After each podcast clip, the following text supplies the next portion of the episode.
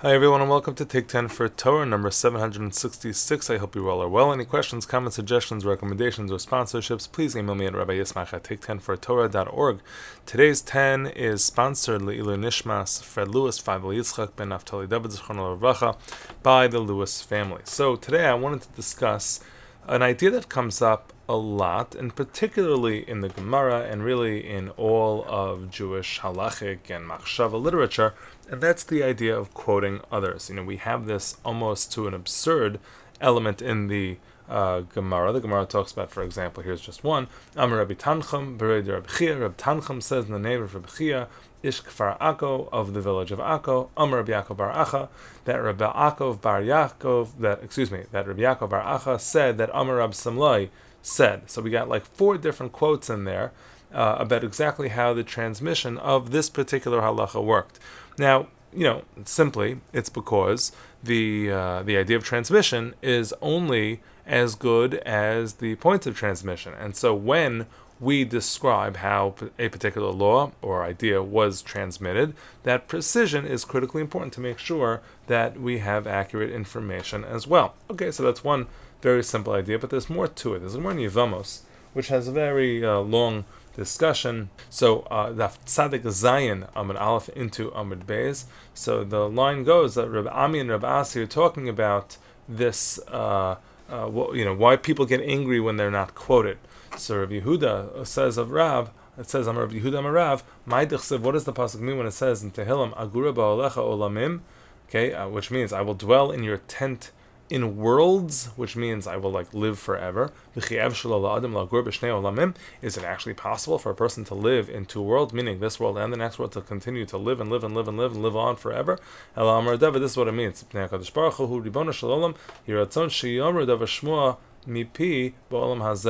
They, when I pass from this world, they should still be quoting me, still mentioning my name. Then Rabbi Yochanan, Misham Rabbi Shimon Yochai, as Rabbi Yochanan says in the name of Rabbi Shimon Yochai, Kol Tamachacham Shamrim Davar Shmo Mipiv, anybody who is quoted Ba'olam Hazeh in this world, Sifosav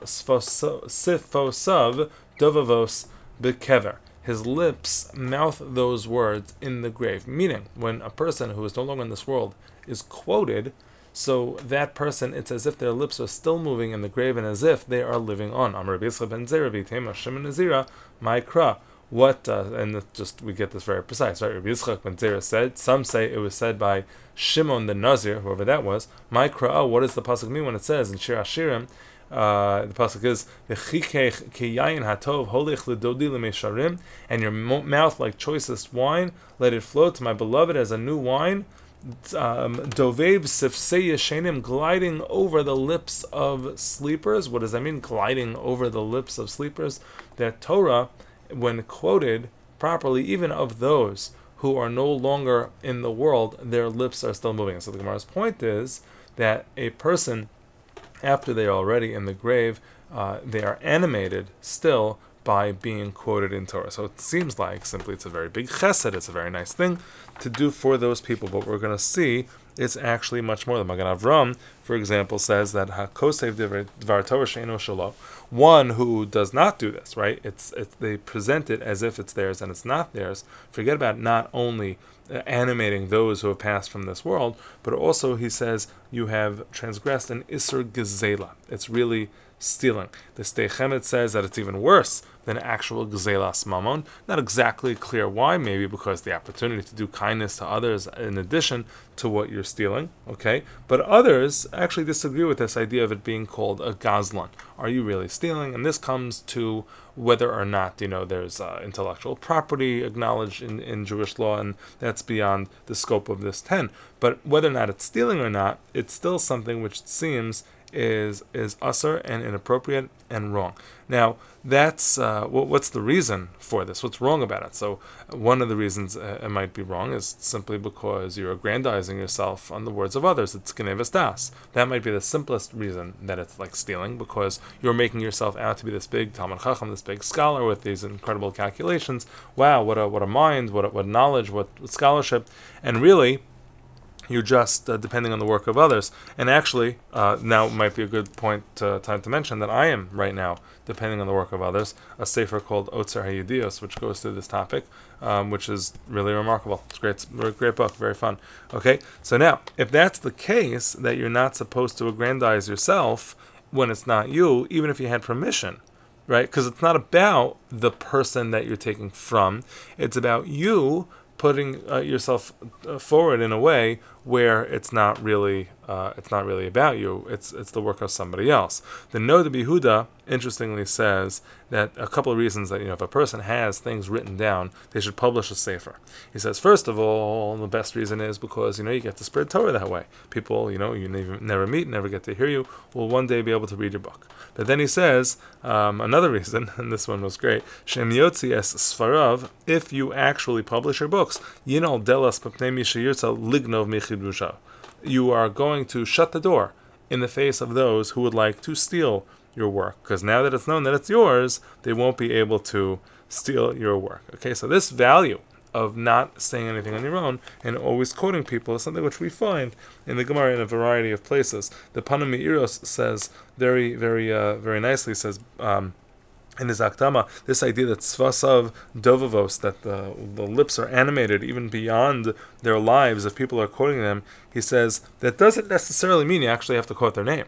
He says quoting their Torah, God knows, you know where the Torah came from, God knows where the Chiddush came from, and he says that that's not necessarily that doesn't mean you necessarily need to quote the people's names as much as the value of quoting the Torah. The Sefer Hasidim points out that the um, old books, the Mechilta, the Brisa, the Midrashim, none of the authors are actually written there, and the reason they didn't want to write their names is because you know that takes away from the actual uh, the schus, the merit. If I'm getting merit in this world, if everybody's giving me kudos and plaudits because ah wow, wow what a book you wrote, so you know I, I guess he thought that that would diminish from a person's ultimate uh, eternal returns. Now, of course, it is important not to be anonymous if uh, you're saying something controversial, but that's for a different topic. Okay, there's another element of this which comes up in a in a Gemara in Megillah, very interesting um, Gemara, where the Gemara quoting the story of uh, Mordechai and Esther says that in the moment where Esther reports to Achashverosh what Mordechai had discovered in regard to Bigsan and Seresh, the plot against Achashverosh, so he is quoted, Mordechai is quoted by Esther as having been the one who discovered the plot. Right? So the Gemara in Megillah says, Amr Chanina, Kol HaOmer Davar B'Shem Omro, Mevi Geula La'olam.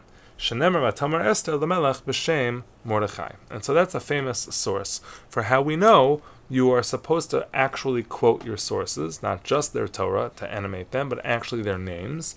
And that brings Geula. The question, of course, is why does that bring Geula? So I saw the Maharal says that really Geula means that you're ultimately owning up to uh, where things come from originally. Uh, Geula TLO refers to like fields that return to their original source, and so too over here, you're returning things to their original, you're bringing things back to where they ought to be. Aina Chavrusa, uh, Rabbi Eliyahu Wolf, who is uh, a rabbi at the Young Israel of Woodmere, and it, it seems appropriate to quote him on this, Rabbi Wolf's uh, grandson, for those who are here in Great Neck, for those who are sourcing things and trying to come to the origin of all things, that is what brings the Geula, that is what brings redemption. Because that's ultimately what we're trying to do in this world, find God behind everything. Okay, so that is number one in regard to this uh, the, the value of quoting sources. The Magen Avram explains. He says,